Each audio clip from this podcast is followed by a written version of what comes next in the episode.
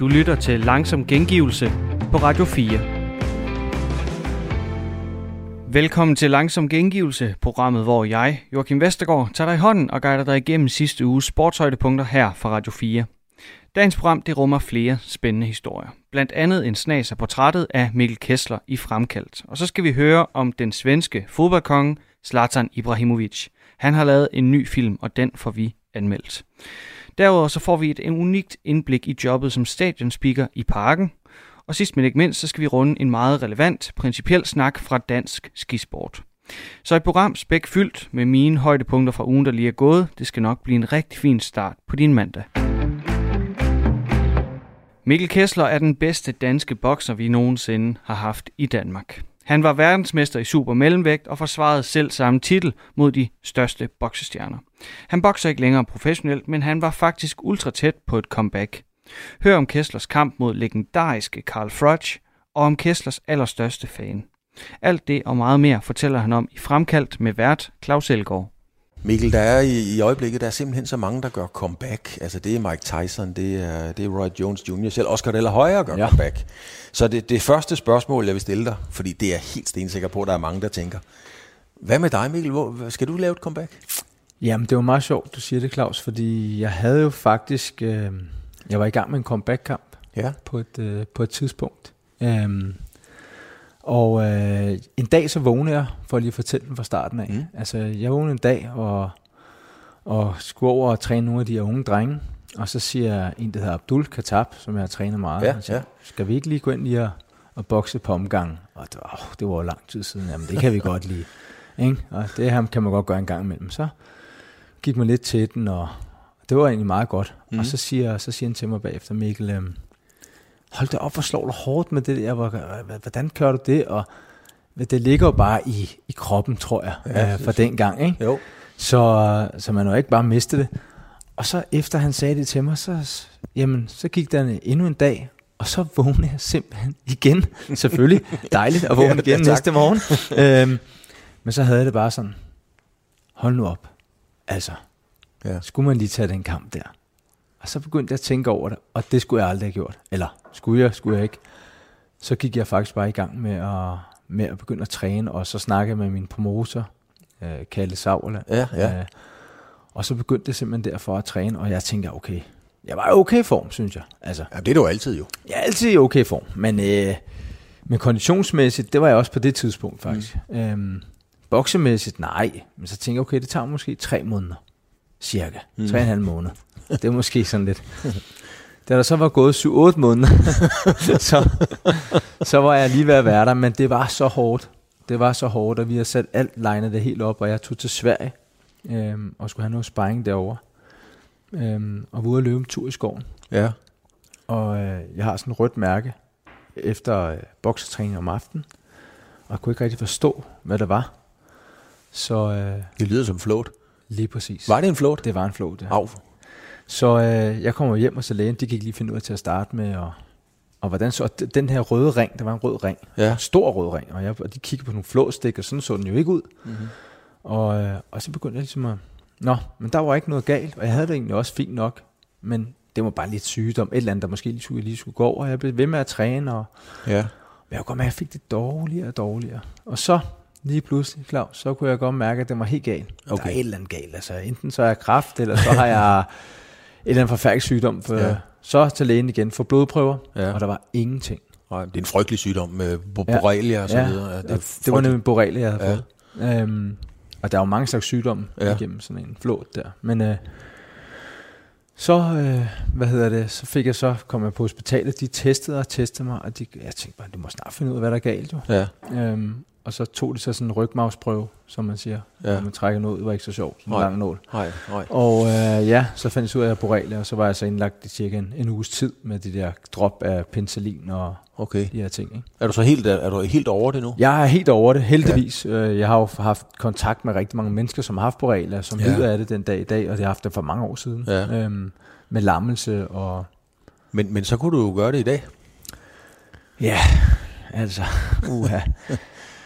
Jeg, tror, jeg, altså, jeg, jeg sagde jo også til medierne dengang, jamen, der må være en grund til, at jeg ikke skal op igen. Der må være en, der siger, Ja. Okay, du er blevet bidt af en flå, du er i en skov, selvom du har tøj på og alt muligt andet. Det skal jeg sjældent, men, men øh, der er jo sket noget, så det er måske meningen, at det skal ja. være sådan. Men ja, det er jo klart, Mikkel, man tænker, eller jeg tænker, øh, du har haft nogle episke kampe med Carl Froch. Og, og det er ja. nogle af de største og, og bedste kampe i, i supermellemvægts historie. Det er jo nogle fuldstændig vanvittigt flotte boksekampe. Og så tænkte jeg bare, okay, I kan jo tage den tredje som en opvisningskamp og, og gå ud og samle et eller andet antal millioner op. Det ville være de nemmeste penge i hele Undskyld sproget, fucking verden. ja, og, øh, og bare da man lavede det her comeback-kamp, der var jo sådan noget, ligesom Super 6 kørte dengang. Mm. Øhm, der var noget andet, de havde gang i, hvor jeg skulle have været med. Ja. Det var så efter 5-6 måneder, men der sagde jeg faktisk nej. Jeg sagde også nej til rigtig mange penge. Ja. Men jeg tænkte, hvis jeg skal tilbage, så skal jeg være 110% klar. Jeg skal ikke være 80%. Nej. Jeg vil aldrig kunne tilgive mig selv, hvis jeg bliver slået ud. Og altså, også helbred selvfølgelig, tænker man jo også over, vel, man bliver fået børn ja. efter karrieren. Så, så for mig, der var det ligesom, at jeg, skulle, jeg blev nødt til at, at være 110 procent. Jeg vidste, jeg ville være klar. Der var ikke nogen, der skulle sige, at oh, han kan ikke noget, ham Mikkel. Han er for gammel. Sådan skulle det ikke være. Jeg skulle være stå helt skarpt. Men, men det er jo, hvis det var, øh, altså, skal vi sige sådan i går, så en rigtig kamp. Men hvis du lavede en opvisningskamp med Calzaghe eller med, med Carl Froch, hvor I ligesom aftaler, det er jo fair nok i en opvisningskamp okay. at sige, vi tager men, det roligt. Ikke? Men så har jeg et spørgsmål til dig, Claus. ja. Tror du nogensinde, at mig og Carl Froch, vi kunne gå op og så lege en eller anden opvisningskamp, fordi det Nej. ved jeg godt, det kommer ikke til at ske. Nej, det gør det, det, gør, det, gør det jo nok ikke. Nej, det er, hvad hedder det, altså jeg ved, når han vil ramme mig måske, så vil jeg ramme ham, og så ved jeg godt, så har vi en krig igen. Ja. Vi har snakket om det nogle gange. Selvfølgelig har I det. Øh, øh, og så siger han også, at han har opereret hans næse jo efter. og jeg har også sagt til Joe Kalsaki, det går nogle gange i sjov, at øhm, skal vi ikke have den rematch, jeg aldrig fik, ikke? Ja, ja. Så sagde han, du, du kan få en rematch i, uh, i bordtennis, for en gang du slog ham i bordtennis. Ja, jeg ved det godt, ja. ja. så, så det er det eneste rematch, vi kan okay. få.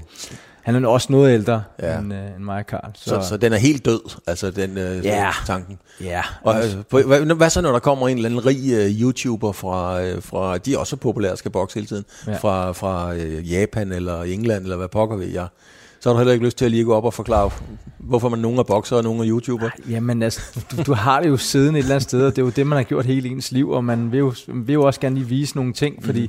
det er jo måske det, man kan. Øhm, men stadigvæk så jeg tænker også lidt på, jeg har måske været tænkt meget på livet efter. Mm. Altså, jeg kan godt, øh, jeg er ikke farveblind, og Nej. jeg kan godt huske, hvad jeg hedder endnu. Ja. Øh, og man ser jo sådan nogle scenefølger, men man, der, der er mange ting med boksningen. Ikke fordi man, at folk skal blive skræmt over det, men øh, det har jo også givet mig en masse, masse gode ting. Jeg vil aldrig fortryde Nej. tingene, men alligevel så tænker man lidt mere med alderen. Der er også flere skader, der er, du, du, du er ikke så hurtig, men man, husker altid sig selv, som da man var mm. på toppen. Ja. Og det er måske det, man skal lige passe lidt på med. Men ja. jeg har jo sagt også, at jeg har bokset med sidste kamp og opvisningskamp. Vi har snakket lidt om det. Hvad så? Og uha, det bliver sgu nok ikke rigtigt til noget. Og, så. Hvad, hvad synes du om det, Mikkel? Altså, hvad, hvad, hvad synes du om det i forhold til sporten, når, når, når Mike Tyson står med Roy Jones Jr., og, og nu snakker de om, Tyson skal møde en YouTuber, og alle de her pengekampe, der er. Gør det ondt i dit boksehjerte, eller hvad tænker du egentlig ja, om det? Altså, ja, både og, fordi at, øh, så kommer der en YouTuber, han har mange følgere, og han kan, de kan lave en kassekamp på det her. Mm-hmm. Og så er det selvfølgelig pengene, der snakker. Det er jo en forretning. Ligesom og det er jo fair nok et ja, andet sted. Det, det er det der, og nu så jeg også Tyson og Roy Jones sidste gang, de boksede. Ja. Og der må jeg bare sige, der må jeg bare tage hatten af for Tyson. Han var bare klar. Ja, det var. Altså, han, han, han, jeg synes, han gjorde det rigtig godt. Mm. Det var mere Roy Jones, jeg ikke synes, der var så god. Mm. Han var ligesom, han har været færdig i mange år. Han har også bokset alt for mange kampe, synes ja, jeg. Ja. Øhm, som, altså, hvor han skulle have stoppet for længst. Ja. Så det, jeg tror, hvis du stopper i tid, så tror jeg måske godt, man kan tage en, en revanche, eller en, et, et comeback, hvis man kan sige det sådan. Men ja.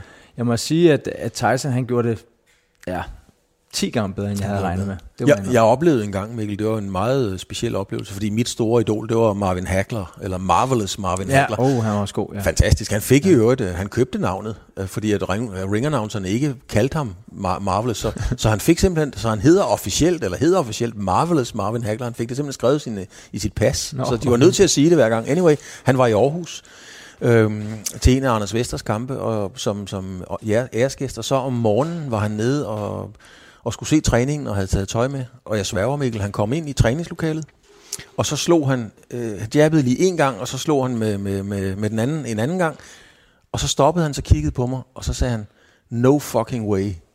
Og så gik han ud, og så snakkede vi om det bagefter, og så sagde han, lige så snart jeg så den der Sansex swing, så ville jeg gøre comeback. Oh, det sagde ja. han simpelthen, og, og, og han sagde bare det der no fucking way. Han vidste godt, det var slut, men det var vildt stærkt at se sin, øh, ja. sin held uh, trække sig sådan der. anyway Mikkel, de der bokser, uh, vi har snakket om her, du har spillet bordtennis med Calzati, du kender Carl Froch og så videre. Ja. Hvordan kan der overhovedet lade sig gøre at blive venner med dem? Det kan jeg simpelthen ikke forstå, fordi I har jo gennembanket hinanden. Mand. Jamen, det er jo det. Det er jo en sport, og det er jo det, der gør, at det er en sport, og det, der gør, at vi i gamle dage kaldte man det også en gentleman sport. Ja. At, øh, jamen, når kampen er færdig, så giver man en anden hånd og siger, god kamp, mm-hmm. og så er man vinder igen. Men det er jo selvfølgelig også svært at forstå, hvis man ikke bokser eller prøver det. Ja. Øhm, det her med, at man er... Der er jo nogle bokser, der bærer af, der mm-hmm. ikke kan hele springe, der ikke kan gøre noget efter. Det har jeg da set. Mm-hmm. Øhm, men nok også fordi de har tabt. Så det måske være ked over det. Måske en god forklaring. Øh, ja. Men selvom man, man, har, man har måske godt vidst, man har tabt, så, så det er jo bare rent, det er jo hvad kalder man det, sportsmanship. Men derfra så til ligefrem at blive venner, som du jo er med dem?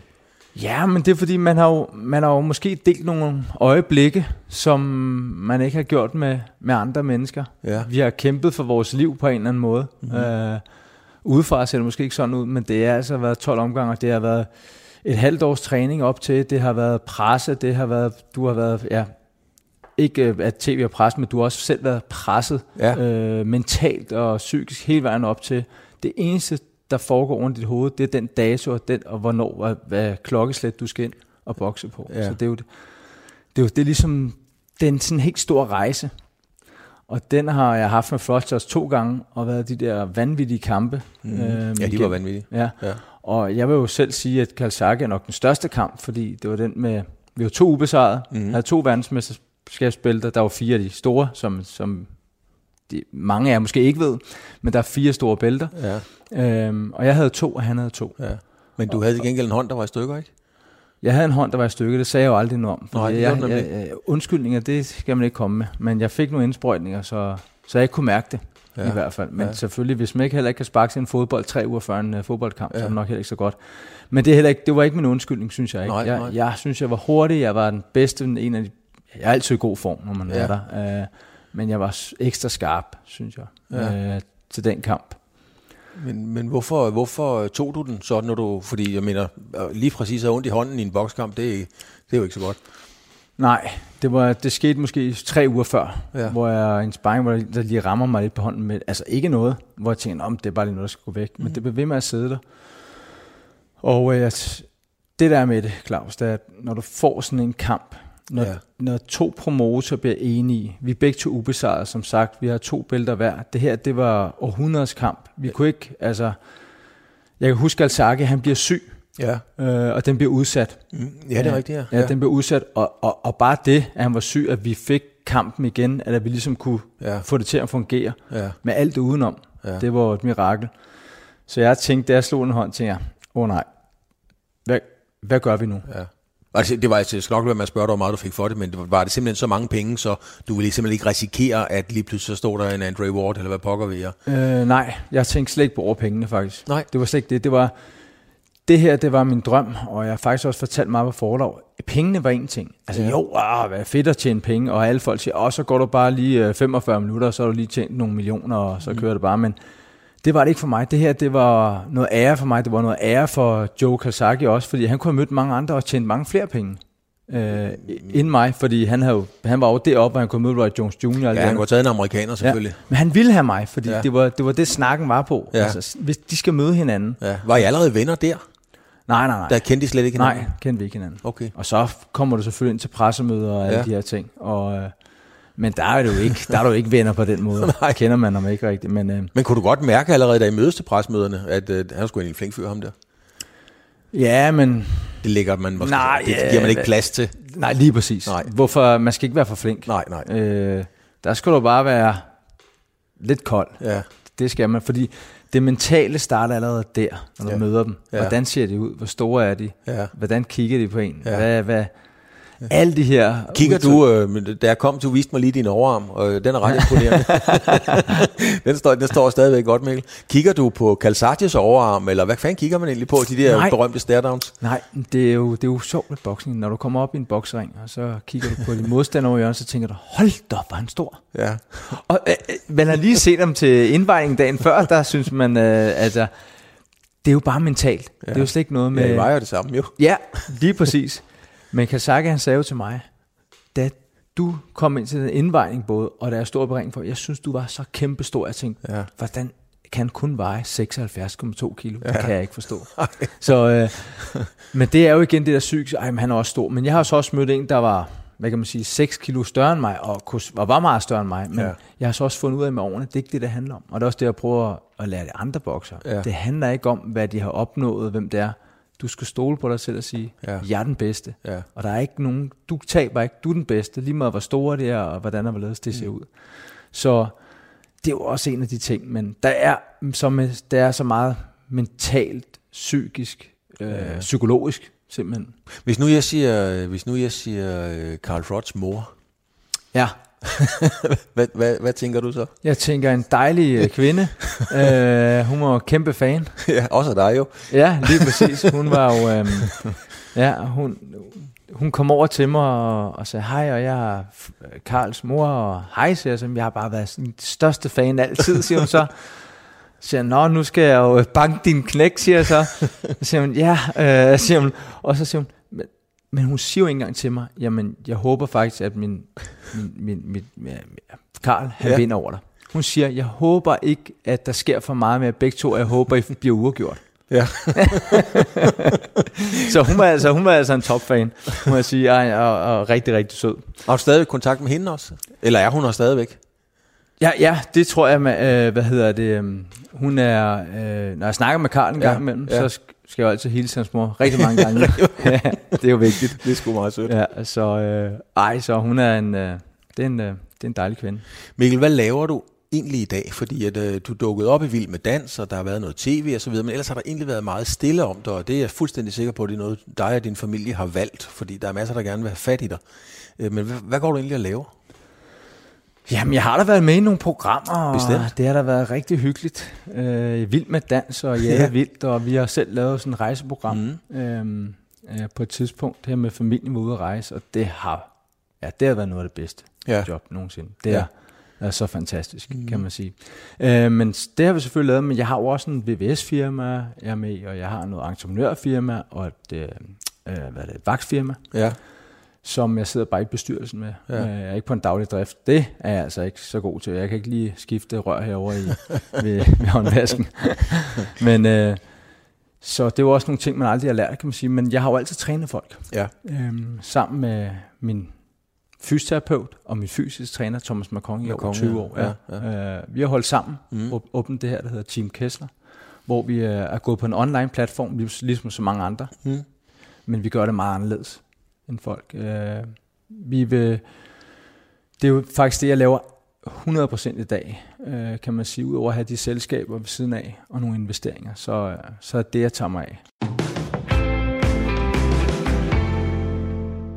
Og nu skal vi høre Tue Blædel med filmanmelder Kasper Hinse fra Euroman om den nye film om Zlatan Ibrahimovic. Who's the best striker in the Premier League right now? English or foreigner? Anyone you like? I feel Lukaku is strong. Aguero is good. He's all round. You didn't say yourself. Lions, they don't compare themselves with humans. Ja, det er øh, selvfølgelig øh, manden, myten, den 40-årige legende øh, Zlatan Ibrahimovic, der stadig i dag er aktiv øh, fodboldspiller i AC Milan, som vi hører her i et af hans mange, mange, mange, mange, mange udødelige øh, interviewclips på øh, YouTube, som man kan gå ind og mundre sig med. Fordi i morgen torsdag, så er der så Danmarks premiere på spillefilmen Jeg er Slattern. Altså ikke en dokumentarfilm, men en vaskeægte spillefilm, hvor at Slattern bliver spillet af en skuespiller osv., men som er øh, bygget op over øh, Slatterns øh, liv og karriere. Vi kan lige høre en lille bid fra øh, traileren her. Slattern lyssnar du eller? Ja, jag lyssnar. Ska vi prata eller spela? Mamma, jag är hungrig. Ta åt mig så vi stoppar! en hel del ordningsproblem med Zlatan. Ja, men du stör mig. Ni stör mig. Ni båda två. Lugna dig Zlatan. Va, jag är lugn. Yes, således går det løs i Jeg er Slatan, som filmen hedder. Og her på programmet, der skal vi selvfølgelig have en anmeldelse af den her nye øh, spillefilm, og derfor har vi ringet til øh, dig, Kasper Hinte. Du er jo øh, journalist for blandt andet Dagbladenes Bureau Euroman og filmmagasinet Eko. Og så er du en af dem, der allerede har haft øh, muligheden for at være i øh, biffen og øh, se en snigpremiere på, øh, på Jeg er øh, Slatan. Lad mig lige starte med at høre, hvad var dit forhold til Slatan, inden du overhovedet satte dig i biografsædet med popcornen? Jamen, øh, jeg har for nogle år siden øh, portrætteret Zlatan Ibrahimovic faktisk øh, til Euroman, hvor jeg talte med sådan noget 20-25 mennesker, der har kendt Zlatan helt fra hans spæde barndom og frem til, til det tidspunkt, jeg nu lavede det interview på, de interviews her på. Så jeg var relativt godt inde i fænomenet Zlatan. Og hvis vi så øh, fokuserer på, øh, på filmen, øh, hvad havde du... Øh, hvad havde du gjort dig af tanker omkring at skulle se en spillefilm om Zlatan Ibrahimovic? Jamen, øh, der må, man jo, øh, der må man jo lægge til side, hvad virkeligheden i virkeligheden har tilbydet en, når man skal se en spillefilm. Fordi man ved jo, der er øh, hakket en hæl og klippet en tog. Der skal, jo, øh, der skal jo drama på drengen, og det er der også i, i Jeg Zlatan, som jo er baseret på den her øh, bestsellerbiografi, som Slatan lavede sammen med David Lagerkrantz, eller hvor meget Slatan nu var inde over. Det er der jo blevet diskuteret lige siden. Øh, men, men altså, jeg forventede jo at se en, en sportsfilm, der, der fungerede øh, især på det menneskelige plan, for det er jo historien om ham, og hvordan han blev til den, han er i dag, vi skal ind og se, når vi ser den film. Og hvad var det så for en film, du øh, rent faktisk øh, så? Det var sådan en meget opbyggelig film, hvor vi ligesom øh, møder Zlatan, da han er skiftet til Ajax Amsterdam som ung, og har lidt problemer med at tilpasse sig og, og slå igennem og få succes i den her store øh, internationale klub. Og så har vi ellers en masse flashback øh, tilbage i tiden, først til, øh, til hvor han er 11-13 år, og det krydsklippes så med, da han bliver lidt ældre end 16 år, og og, øh, og det fungerer altså det fungerer ret godt, fordi de to øh, børne unge skuespillere, der spiller ham i de to forskellige aldre, de spiller fuldstændig forrygende. Og er der nok, der, altså du ved, som fodboldspiller, men det er jo også fordi fodboldspillere er blevet så kedelige, der stråler han jo. Men er der nok drama i Slatterns liv til at lave en spillefilm, eller har man virkelig måtte øh, drøse på med, med, med ekstra ting, der ikke, egentlig ikke er sket i virkeligheden, øh, af din opfattelse?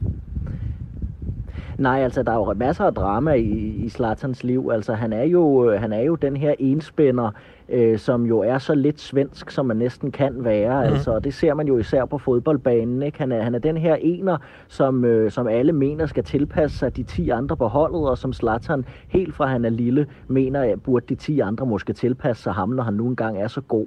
Så han er det her store talent, som er lige ved at drukne i, i en holdsport, og det synes jeg faktisk øh, lykkes ret godt for filmen at få fortalt.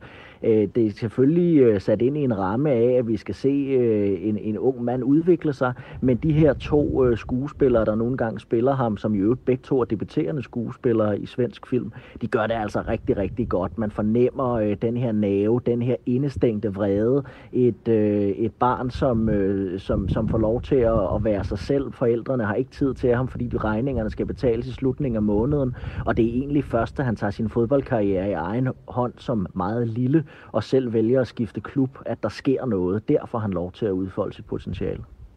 Og Kasper, som fodboldfan og en som øh, dig, der har øh, nørdet Zlatan øh, lidt endda, øh, lærer du så noget om ham, synes du, altså i den her film, som du ikke kendte i forvejen, eller føler du dig sådan tættere på at, jeg ved ikke om forstå ham er det rigtige udtryk, men jeg håber, du forstår, hvad jeg mener selvfølgelig. Altså, jeg vil sige det på den måde, hvis man har læst bogen Jeg Zlatan, så er det ikke fordi, at filmen kommer og bidrager med noget fuldstændig nyt. Men det filmen til gengæld gør, det er, at den sætter en masse følelser på. Altså, det er jo det, film kan. Altså, film er jo ligesom vores drømme, og film er vores øh, øh, fælles fortællinger.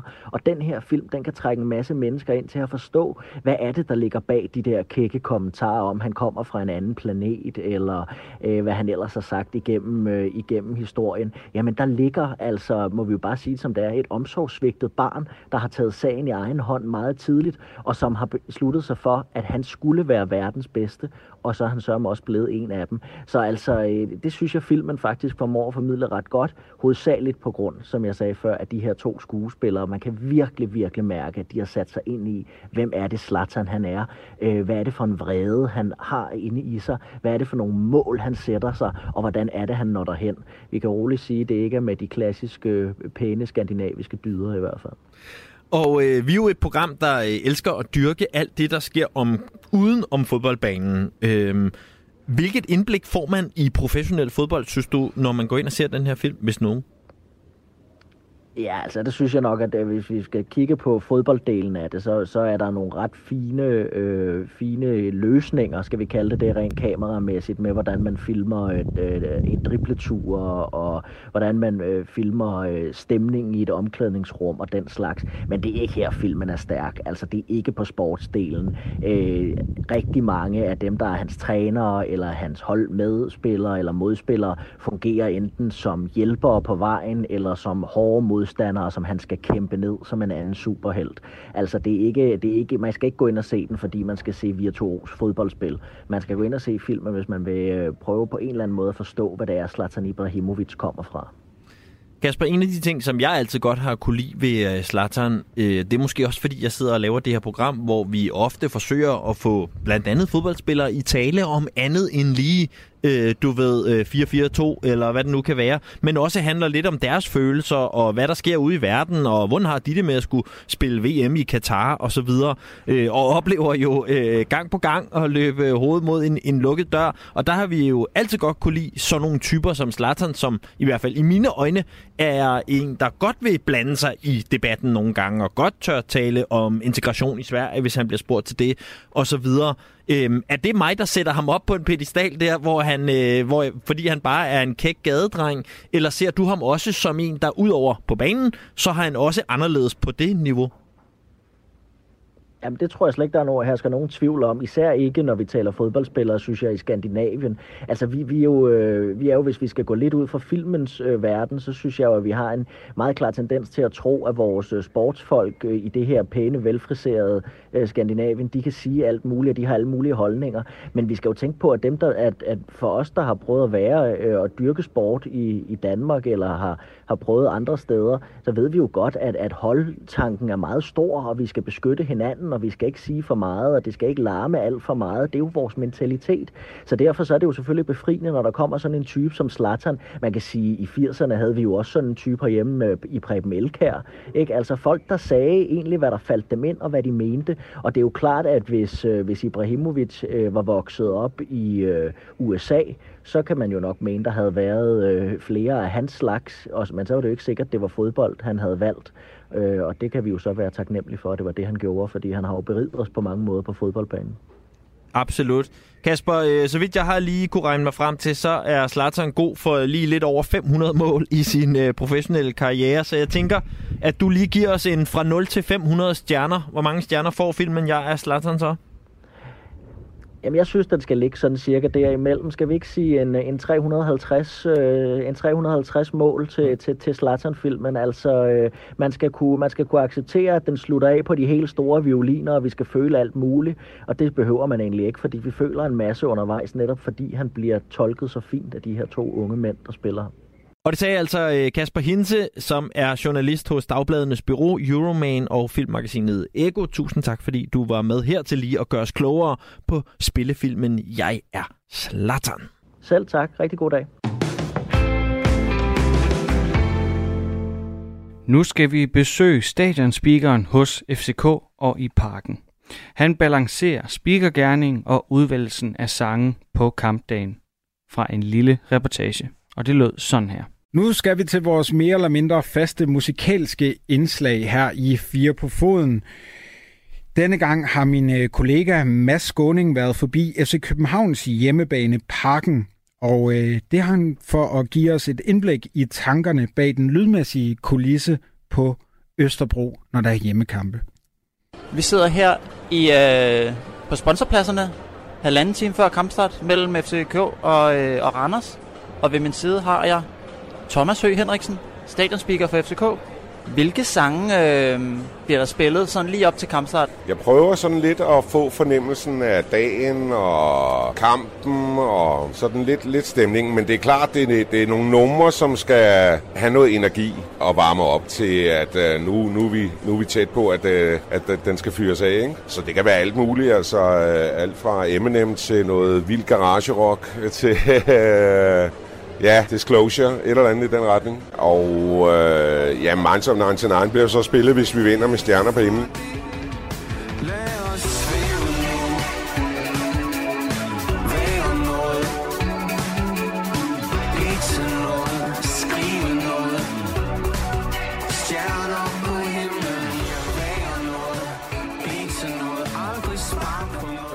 Aftalen er, at fansene lige først får lov til at hoppe og danse og hylde spillerne, før vi begynder at spille noget musik for alvor. Og det er jo også noget, som der også er sket inden for det sidste stykke tid, hvor vi har fået vores sektion 12 til rigtigt at blive fyldt ud. Uh, og der har vi også lidt aftalt efterhånden at skrue lidt ned for musikken op til kampen, uh, for at de kan få øh, mulighed for at virkelig at larme igennem og skabe en stemning. Og den sang, der bliver spillet, når spillerne løber på banen, hvad, hvad er det for et nummer, og hvad er historien bag, tankerne bag det nummer? Altså, vi har jo skiftet hvad kan man sige, indløbssang. Så har vi faktisk fået lavet en melodi selv, som også er sådan meget energisk, sådan meget pompøs.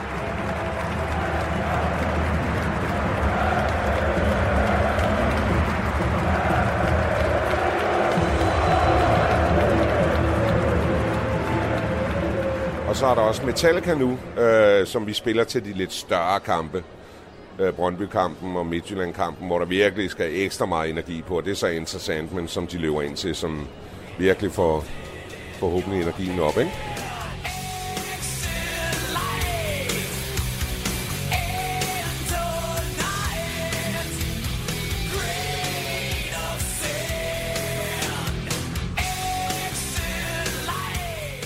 Kan du fortælle mig lidt om historien med, med nummeret Tsunami? som jeg har fået det fortalt, så var det i øh, Brygge, da vi spillede dernede, øh, hvor de faktisk spillede den på stadion, og det er jo sådan en rigtig dagadak øh, teknonummer, ikke? Øh, men den gav noget meget god stemning dernede på, på, på Brygge stadion, og fansen, der var dernede, tog meget godt imod den, og synes også, den var faktisk meget sjov. Øh, og så var der nogen, der foreslog, hey, kunne vi ikke prøve at spille den i parken også?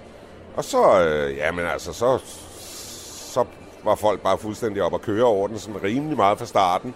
Og så brugte vi den også i et par enkelte gange, gange til lige at få pumpet stemningen op, blandt andet til, jeg kan huske Atalanta-kampen, hvor vi øh, gik ud i straffe, hvor vi virkelig spillede den op før straffespark, og folk var fuldstændig op at køre. Så den, er, den bliver brugt, når, når der lige øh, er behov for at få øh, sparket stemningen helt i top. Den kan blive brugt sådan lidt ind imellem. Øh, sidst brugte vi den faktisk her mod Brøndby, øh, lige før spillerne gik ind til anden halvleg, hvor vi lige øh, fik pumpet stemningen lidt op. Øh, og det gik jo også meget godt.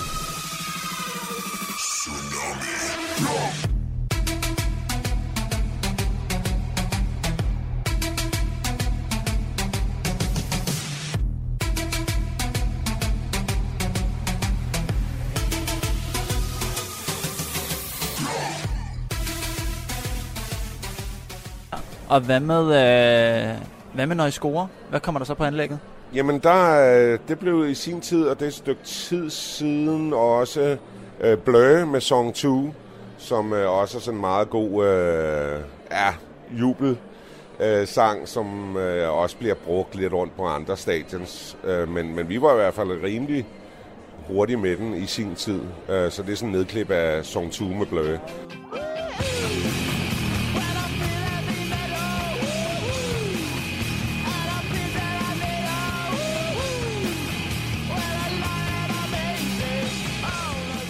Så vil jeg gerne høre lidt om øh, pusnummeret, til at mig at kalde det. Kvartibold. Hvordan, øh, hvordan kom det øh, på plads? Ja, altså det er jo næsten, uden at sammenligne, men øh, det er jo næsten blevet vores, vores Walk Alone-agtige sang herinde, ikke? Fordi jamen, den blev skabt øh, dengang, der også var sådan lidt med musik, og vi skulle skabe noget egen musik. Som Michael Karø, som jo er kæmpe FCK-fan, har nogle gutter, som han kaldte det fede net, og øh, de blev spurgt af vores underholdningschef dengang, Sten OG, om vi ikke skulle lave noget FCK-musik, og så lavede de en CD faktisk, det var dengang, der var CD'er jo. Øh, og så øh, lavede de sådan en FCK-CD, hvor Kvartibold blandt andet var en af sangene, og den blev sådan spredt blandt alle FCK-fans, som bare selv begyndte at synge den, og, og så, ja, men vi skulle selvfølgelig også gøre noget reklame for CD'en, det var jo trods alt det FCK, FCK merchandise, og så spillede vi sangene, og så den, jamen den blev bare automatisk kæmpestor øh, blandt fansene, og sangen og teksten og melodien, øh, og så har den jo bare stille og roligt mødet sig op, og så blev den faste sang før kampstart.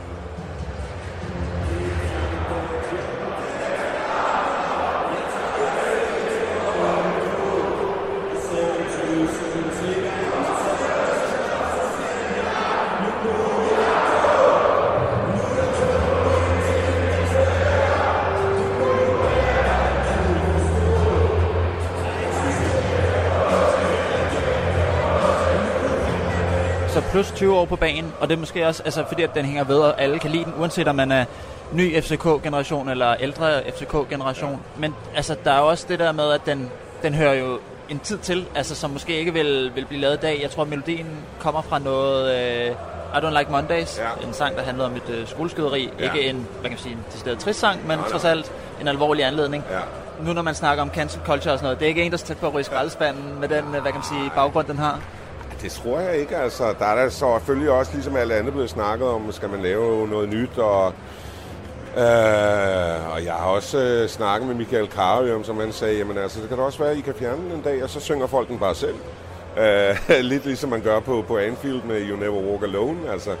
Øh, så det kan da også sagtens være en dag, at man siger, ah, der skal måske noget nyt til, og om der så sker rammeskrig, det må vi jo så tage med, og så, eller også så sige, nå, så var det en forkert beslutning, jeg ved det ikke. Men, men den er bare blevet en fast tradition, og, og selvfølgelig teksten er jo sådan, ja, den, den hørte selvfølgelig måske den tid til, men har stadig lidt charme, synes jeg.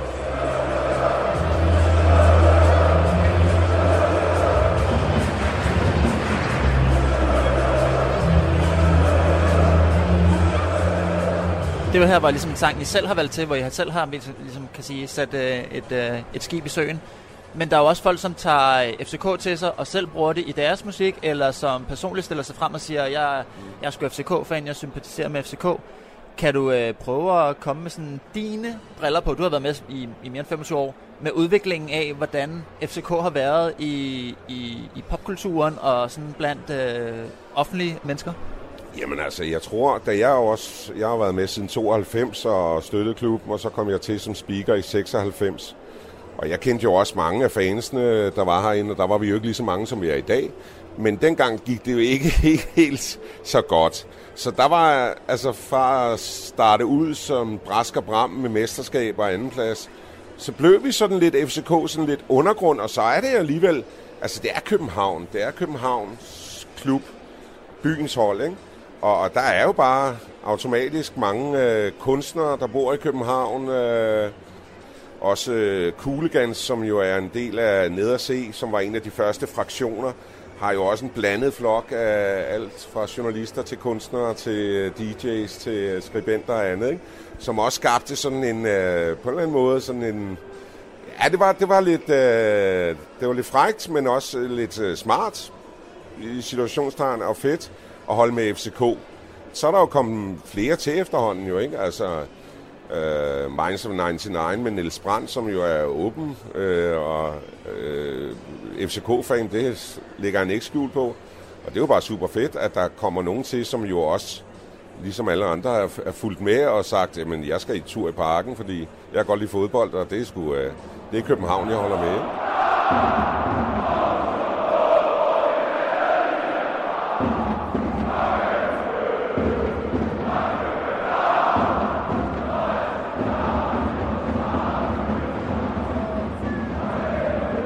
Skal nævne folk, der har taget FCK til sig, så bliver jeg nødt til at nævne den øh, i hvert fald forholdsvis aktuelle med, med, med Pat Christian, som også har taget FCK til sig, og som også skabte lidt røre i, øh, i, i, i fanmiljøet i Superligaen. Hvordan oplever man det som, som FCK-mand, altså at man lige pludselig øh, også kan, hvad kan man sige, stå i opposition til noget, når man vælger noget til? Jo, men altså, jeg synes, det, er en latterlig, det var en latterlig debat, fordi altså, selvfølgelig øh, er, er han kongelig og skal repræsentere landet på nogle områder, men altså, når det gælder fodbold eller andet, han skal jo heller ikke bestemme, hvad for nogle bands han godt kan lide, altså. Øh, så, så øh, Og jeg ved, at i for eksempel England, Prince William holder med Aston Villa, altså, øh, og, og det har han åbenlyst gjort. Der har aldrig været nogen problemer. Hans far øh, har åbenlyst sagt, fordi han har boet i Aarhus, øh, har været på stadion i, hos AGF. Han kan lide AGF, det har jeg aldrig haft noget problem med. Så det der, det var bare sådan lidt der oplæst øh, debat, tror jeg. Og så selvfølgelig nogen, der sidder visse steder, andre steder end i lige København, som synes, at det var noget værd noget, men jeg synes det er bare, det er cool, at han øh, på en eller anden måde siger, og jeg ved, at han har været herinde mange år, hvor det bare så ikke er blevet dokumenteret, fordi han godt kan lide at se fodbold, og så kan han godt lide FC København, og det er da super cool. Altså, ligesom øh, der er nogle socialdemokratiske politikere, der godt kan lide et, øh, et hold ude på Vestegnen, og det skal de da have lov til.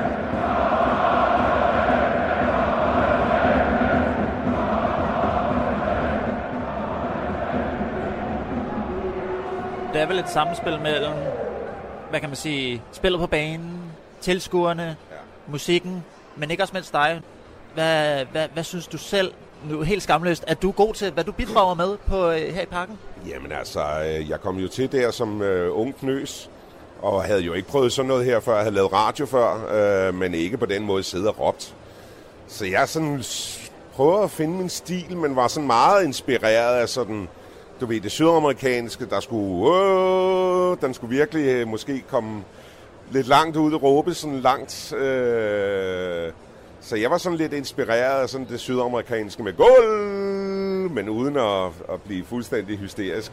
Jamen, så har jeg altså haft en lidt dyb stemme og prøvet at på den måde virkelig kunne, kunne råbe holdet op. Og, og spillerne, så har der jo været nogle spillere, som bare altid har været federe at råbe op, fordi de er lettere at råbe op. Sådan en som uh, Zuma, ikke? Altså, det har altid været et af mine yndlingsnavne at råbe op. Sippo Sisu Zuma. Uh, den sad bare lige i skabet, ikke? Og så er der Forza FCK, som jo kom fra en af sangene, som vi havde med... Og det er jo italiensk, det lød ikke videre dansk, men den kom jo også bare ind i vores... Uh, ordforråd her i, i København, FC København, ikke? med Forza FCK. Og jeg, jeg oplever i hvert fald også, at der er nogen, der genkender mig på min stemme, og så siger, hey, den der stemme har jeg hørt før. Det er altid syret at blive opdaget på det. Tak, Thomas. Det var så lidt. Forza FC! Den danske styrtløber Markus Toft Vore, han føler sig straffet for at bruge sin ytringsfrihed. I februar der kritiserede han de danske OL-udtalelseskrav, og måneden efter så fik han to måneders karantæne. Politikens journalist udlægger her historien, og vi spørger organisationen, der har givet straffen om, Toft Vore er blevet straffet for at kritisere dem. Og det var i vores program Sportsugen, og det lød sådan her. I februar kritiserede den danske skisportsatlet Markus Toft Vore de danske udtalelseskrav til vinter-OL, der havde sendt en anden atlet til OL for Danmark, altså en anden end ham. Det gjorde han i en artikel i Politiken. Måneden efter, altså i marts, der fik han så besked på, at han fik to års karantæne fra det danske elitearbejde, der faciliteres af det, der hedder Alpin, Alpint Kraftcenter Danmark, der ligger under et samarbejde mellem danske skiklubber og Dansk Skiforbund. Nu føler Markus Top så, at han er blevet straffet for at bruge sin ytringsfrihed. Det er en kompliceret sag, men også en vigtig principiel dansk sportssag, så den skal det handle om det næste stykke tid. Og det skal det med øh, Jeppe Larsen Brock. Du er sportsjournalist ved Politiken og har skrevet historien her, og det har du sammen med Tobias Kjærulf Nørgaard. God formiddag. God formiddag. Jeppe Larsen Brock, det ligner jo unægteligt, at den her sag stammer fra et interview, Markus, Tor, øh, Markus Toft, hvor hedder han, øh, som han gav til jer på politikken i februar. Hvad var det, han sagde dengang? Jamen altså, øh, han kommer egentlig med en, en synes jeg, stille og rolig og savlig kritik af de danske OL-udtalelseskrav. Han understreger meget, at det ikke handler om den person, der rent faktisk er udtaget til OL. Han understreger også, at det ikke er fordi, at han vil gå hen og vinde medaljer til et OL. Men han pointerer, at Skiforbundet har lavet nogle krav, der klart favoriserer slalomløbere over styrtløbere, eller det, de kalder teknikløbere over fartløbere. Og det er sådan set fuldstændig faktuelt. Altså det står ganske enkelt i øh, OL-udtagelseskravene, at hvis der er to, der er lige gode, så vil de tage en slalomløber med over en øh, styrtløber. Og når han så er fartløber, så føler han øh, ligesom, at øh, ikke bare føler, men så er der ligesom andre atleter, der har bedre muligheder for at komme til et OL, end han har. Og det er egentlig den øh, øh, kritik, han lufter. Og i artiklen svarer Danmarks Skiforbund så, hvorfor de ser anderledes på det. Så en helt almindelig artikel vil jeg kalde det. Så det han gør er altså at, at skabe, øh, eller komme med sit besøg i en, i en debat om udtalelseskravene. Det er jo som, for lige at få det slået helt på pladsen, at Markus Toft Vore, han er det, man kalder styrtløber. Øh, og øh, ham, der så endte med at komme til vinter for Danmark, Danmark havde en plads, det er, øh, han hedder Kasper Dyrby, og han er så slalomløber. Øh, så altså en debat om OL-udtalelseskrav. Det er for så vidt korrekt forstået. Ja, det er korrekt forstået om strategien øh, som helhed, der sat sig mere på teknik end på fart. Godt. Og, og hvad skete der så? Hvilken straf har, har, har Markus Toff fået, og hvorfor? Jamen, øh, 11 dage efter den artikel modtager han en skrivelse med 14 kritikpunkter. Øh, de kalder det punkter til disciplinærsag. Øh, og langt øh, de, de største og fyldigste kritikpunkter, det handler om at have snakket øh, med pressen. Øh, og i sidste ende, efter et øh, stærkt kritisabelt forløb i strid med talrige principper om øh, retssikkerhed, ender han så med at få to års karantæne fra elitearbejdet. Det vil sige, at han kan godt stadig stå på ski som privatperson, men han kan miste adgang til noget støtte og til noget øh, til et træningssetup og, og nogle ting øh, via dansk øh, skisport. Øhm, og det, så det er meget sådan det principielle i at give en mand karantæne øh, på den her måde. I et, en proces i strid med, med, med retssikkerhed, siger du. Kan lige præcisere det?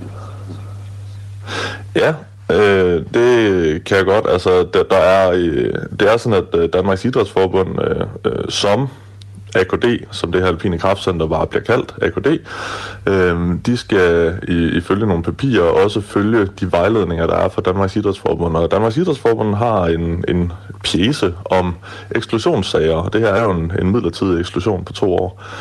Øh, hvis man gennemgår den, men så er der simpelthen så mange punkter, som den her øh, proces øh, ikke øh, har levet op til. Han har aldrig for eksempel nogensinde fået en skriftlig øh, påtale, før man skrider til, øh, til øh, karantæne. Øh, øh, sagen er så øh, ukonkret beskrevet, at det er svært for ham at vide, hvad det er konkret, han skal forsvare sig mod. Øh, der er, øh, han har ikke været indkaldt til en formel partshøring. Øh, der står ikke klart, hvilke regler han har øh, skulle have forbrudt sig mod.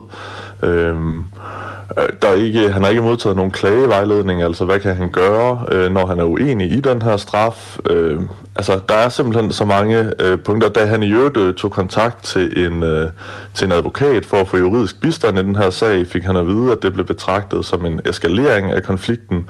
Øh, så man kan sige, hele processen og hans muligheder for at for, for retssikkerhed har også været kritiseret af dem, så, så der er rigtig mange punkter i processen, der har været øh, øh, skidt.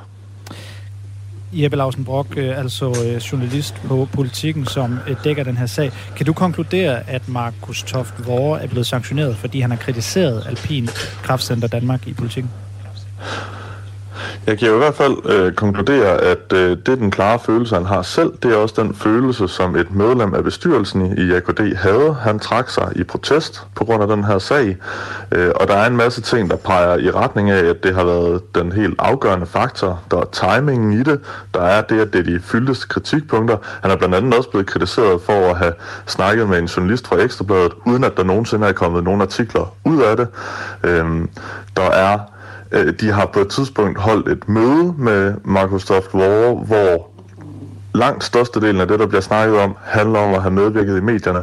Og endelig så kritiserer øh, de ham øh, talrige gange for at have, have skabt tvivl om den atlet, der så rent faktisk øh, var til OL, øh, selvom han gentagende gange har sagt, at det ikke handler om ham. Vi, det skal siges, vi har på politikken også lavet en, en anden artikel, der så tvivl om grundlaget for at udtage øh, øh, den her atlet, Kasper Dyrby, øh, til OL. OL. Han fik en dispensation. Vi kan så noget tvivl om grundlaget for den dispensation. Men det er en artikel, Markus Toft hvor ikke har noget med at gøre. Han medvirker slet ikke i artiklen. Men bliver alligevel forholdt den artikel. Så sådan hele det her spil alt det her kritik, der har været i medierne, har bare været den drivende kraft øh, i den her sag. Det er det, der har fyldt klart mest. Og, øh, og, ja, og hele timingen, og så ender han med at få en straf, hvor, øh, hvor øh, noget af det, der står i sanktionen, er hans initiativ omkring pressen. Øh, med, det, med det gik han langt over stregen. Øh, så, og de kalder det jo også selv øh, dråben, der fik bedre til at flyde over, og de kalder det en eskalering at gå i medierne. Så der er ingen tvivl om, at, øh, at at det at have brugt sin ytringsfrihed, øh, vil jeg kalde det, de vil kalde det at gå i pressen, men det at han har medvirket i de her kritiske, den her ene, øh, skal det siges, den her ene kritiske artikel, at det har været en øh, afgørende faktor i den her disciplinærsag. Sådan sagde altså øh, Jeppe Laversen Brock, der er sportsjournalist øh, på Politiken, og som øh, har den her sag. Den kan man gå ind og læse mere om på Politiken. Men vi skal også køre lidt mere på den nu, for nu skal vi nemlig høre fra hovedpersonen selv, altså Markus Toft Vore. Ham fangede vi fra bogpælen i Trondheim i Norge tidligere i dag. Og min kollega Joachim Vestergaard startede med at spørge ham, om han føler sig uretfærdigt behandlet. Det gør jeg så, så absolut. Øh både i, i selve sagen, men, men i særdeleshed øh, behandlingen af den. Altså processen, der har været gennem øh, det her forløb, synes jeg har været meget, meget øh, uretfærdig og dårlig stil. Hvorfor har det det?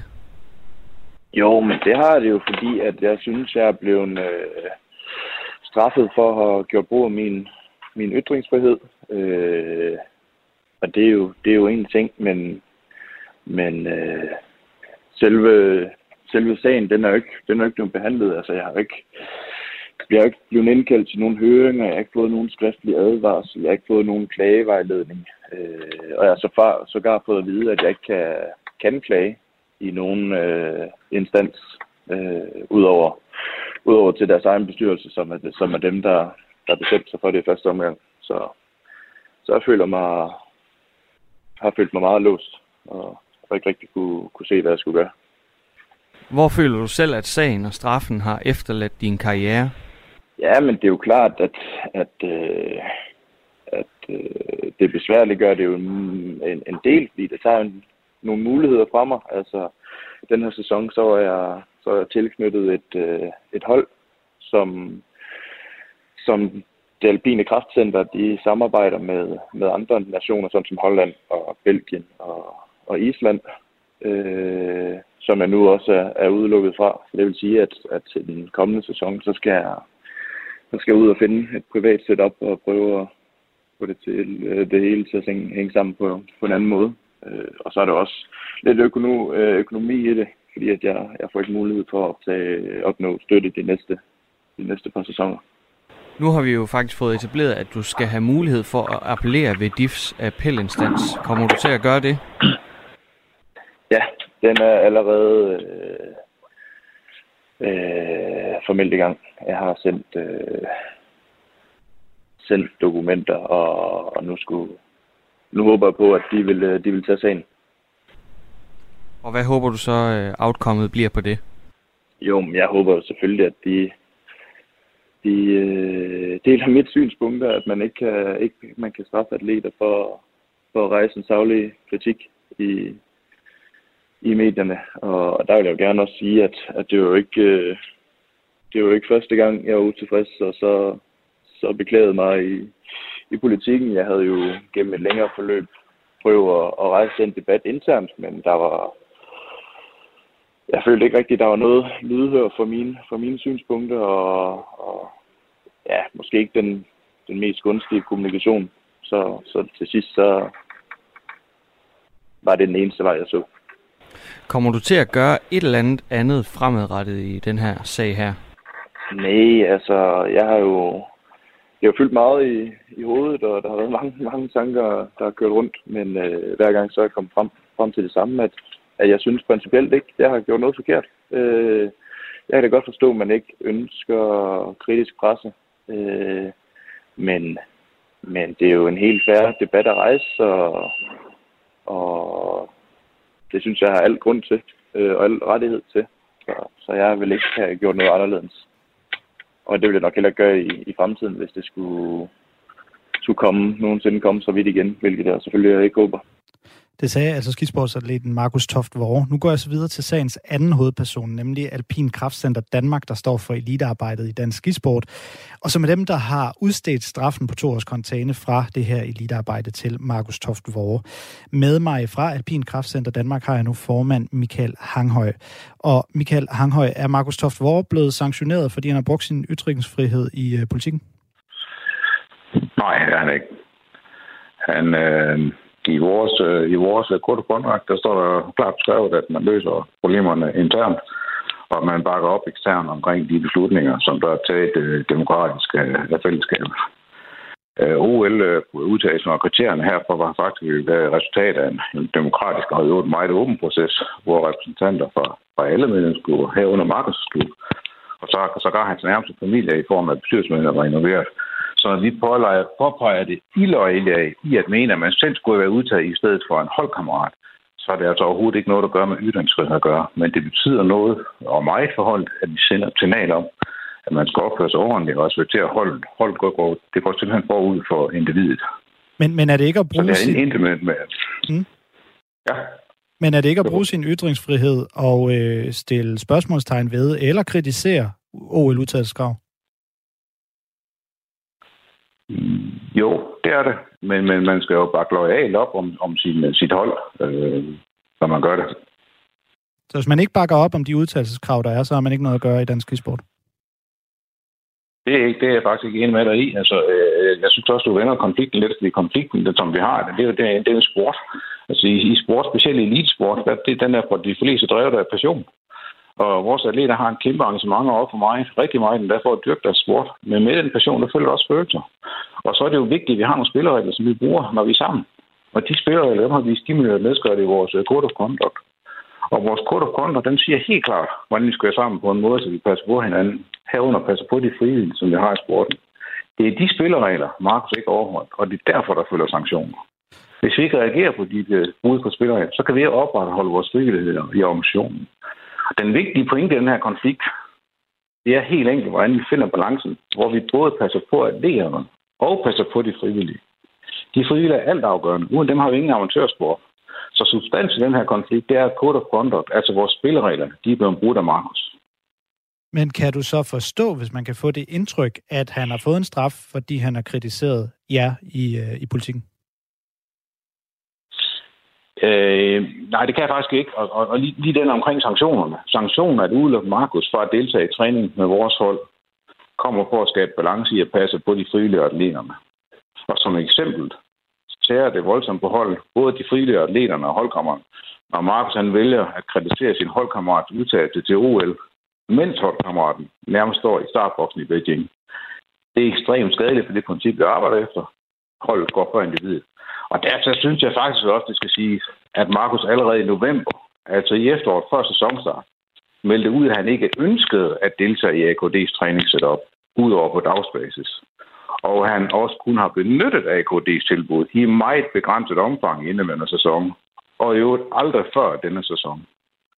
Og så er det jo ret begrænset, hvilken forandring sanktionen i realiteten betyder for ham. Men... Så sanktionen, den skal mm. også ses som en principiel sag, i det Markus ikke har overholdt øh, kode conduct der med vores spørgehælde. Og så er vi, nød, det er simpelthen nødt til at reagere på. Men nu nævner du, du nævner frivillige, og øh, man skal, at han har kritiseret sin holdkammerat osv., men, men har vi ikke også, altså vi har at gøre med nogen, der skal til vinter-OL, altså en af de største sportsbegivenheder overhovedet, at vi har at gøre med eliteidræt. Altså handler det ikke også om at komme foran og øh, altså, kritisere, hvor kritiseres kan osv.? Handler vel ikke om bare øh, at være gode venner alle sammen? Øh, det er jeg ikke enig med dig i. Jeg mener, hold, det kommer, det kommer, det kommer over individet, og så som jeg sagde før, så øh, OL-udtagelsen, den er, den er lavet på en demokratisk proces. Øh, alle klubberne har deltaget. Repræsentanter fra alle medlemsklubber har været med. Hans nærmeste, så, så der er hans nærmeste familie i form af bestyrelsesmedlemmer har, har været involveret. Så, så, så den, den demokratiske proces, den, den mener vi, man skal respektere, og, og det er også det, det vi har beskrevet i vores, vores korte grønne og de spilleregler, vi bruger. Så øh, her hvor vi nærmer os øh, slutningen af interviewet af Michael Hanghøj fra øh, Alpin Kraftcenter Danmark. Når du kigger tilbage, har I håndteret den her sag korrekt? Uh, vi er i gang med at etablere et ordensudvalg nu. Det har vi forsøgt på for to år siden, hvor vi ikke kunne få, få, få frivilligt til det. Uh, vi har sat i gang i det igen. Vi har sat skub i det igen her, og vi har fået, fået lovning for opbakning fra, fra Danmarks Skiforbund med at få etableret et, øh, et, et, et ordensudvalg på tværs af alle disciplinerne. Så, så, så ja, der, er, der kommer forbedringer, men det er også en frivillig proces, vi arbejder i. Uh, så, så, så tingene kommer vi, vi nogle organisationer, der ligger sporene, som vi kører. Så når man spørger på en lidt anden måde. Hvad har I lært af den for så vidt? At vi gerne vil have en, øh, øh, altså processen, altså hvis vi tager processen i det hele taget, så, så vores, vores, vores verden er jo for, for foreningsverden baseret på fællesskaber. Vi er meget få ansatte og rigtig mange frivillige, og vi er dybt afhængige af det indsats, tiltaget, at det altid fungerer. Uden dem har vi ingen sport. Og så, så er det selvfølgelig rigtigt, at den rigtige struktur, den skal være der, så alle er beskyttet. Og derfor er vi i gang med at etablere et ordensudvalg, som jeg sagde, ikke også? Og øh, det sætter selvfølgelig rigtig, rigtig godt øh, skub i øh, øh nu her. Og det var mit sidste afsnit af Langsom Gengivelse. I næste uge, der kommer min kollega Emil Mortensen, og så kan du nyde hans lækre stemme. Gå nu lige ind og find programmerne, så kan du høre dem i fuld længde. Det kommer du ikke til at fortryde, det garanterer jeg. De kan findes i din lokale podcastbutik eller på radio4.dk. Vi lytter til programmerne Bladet mod Rov, Fire på Foden, Sportsugen og Fremkaldt. Mit navn det er Joachim Vestergaard. Vi lyttes ved i næste uge, samme tid, samme sted. Tak fordi du lyttede med.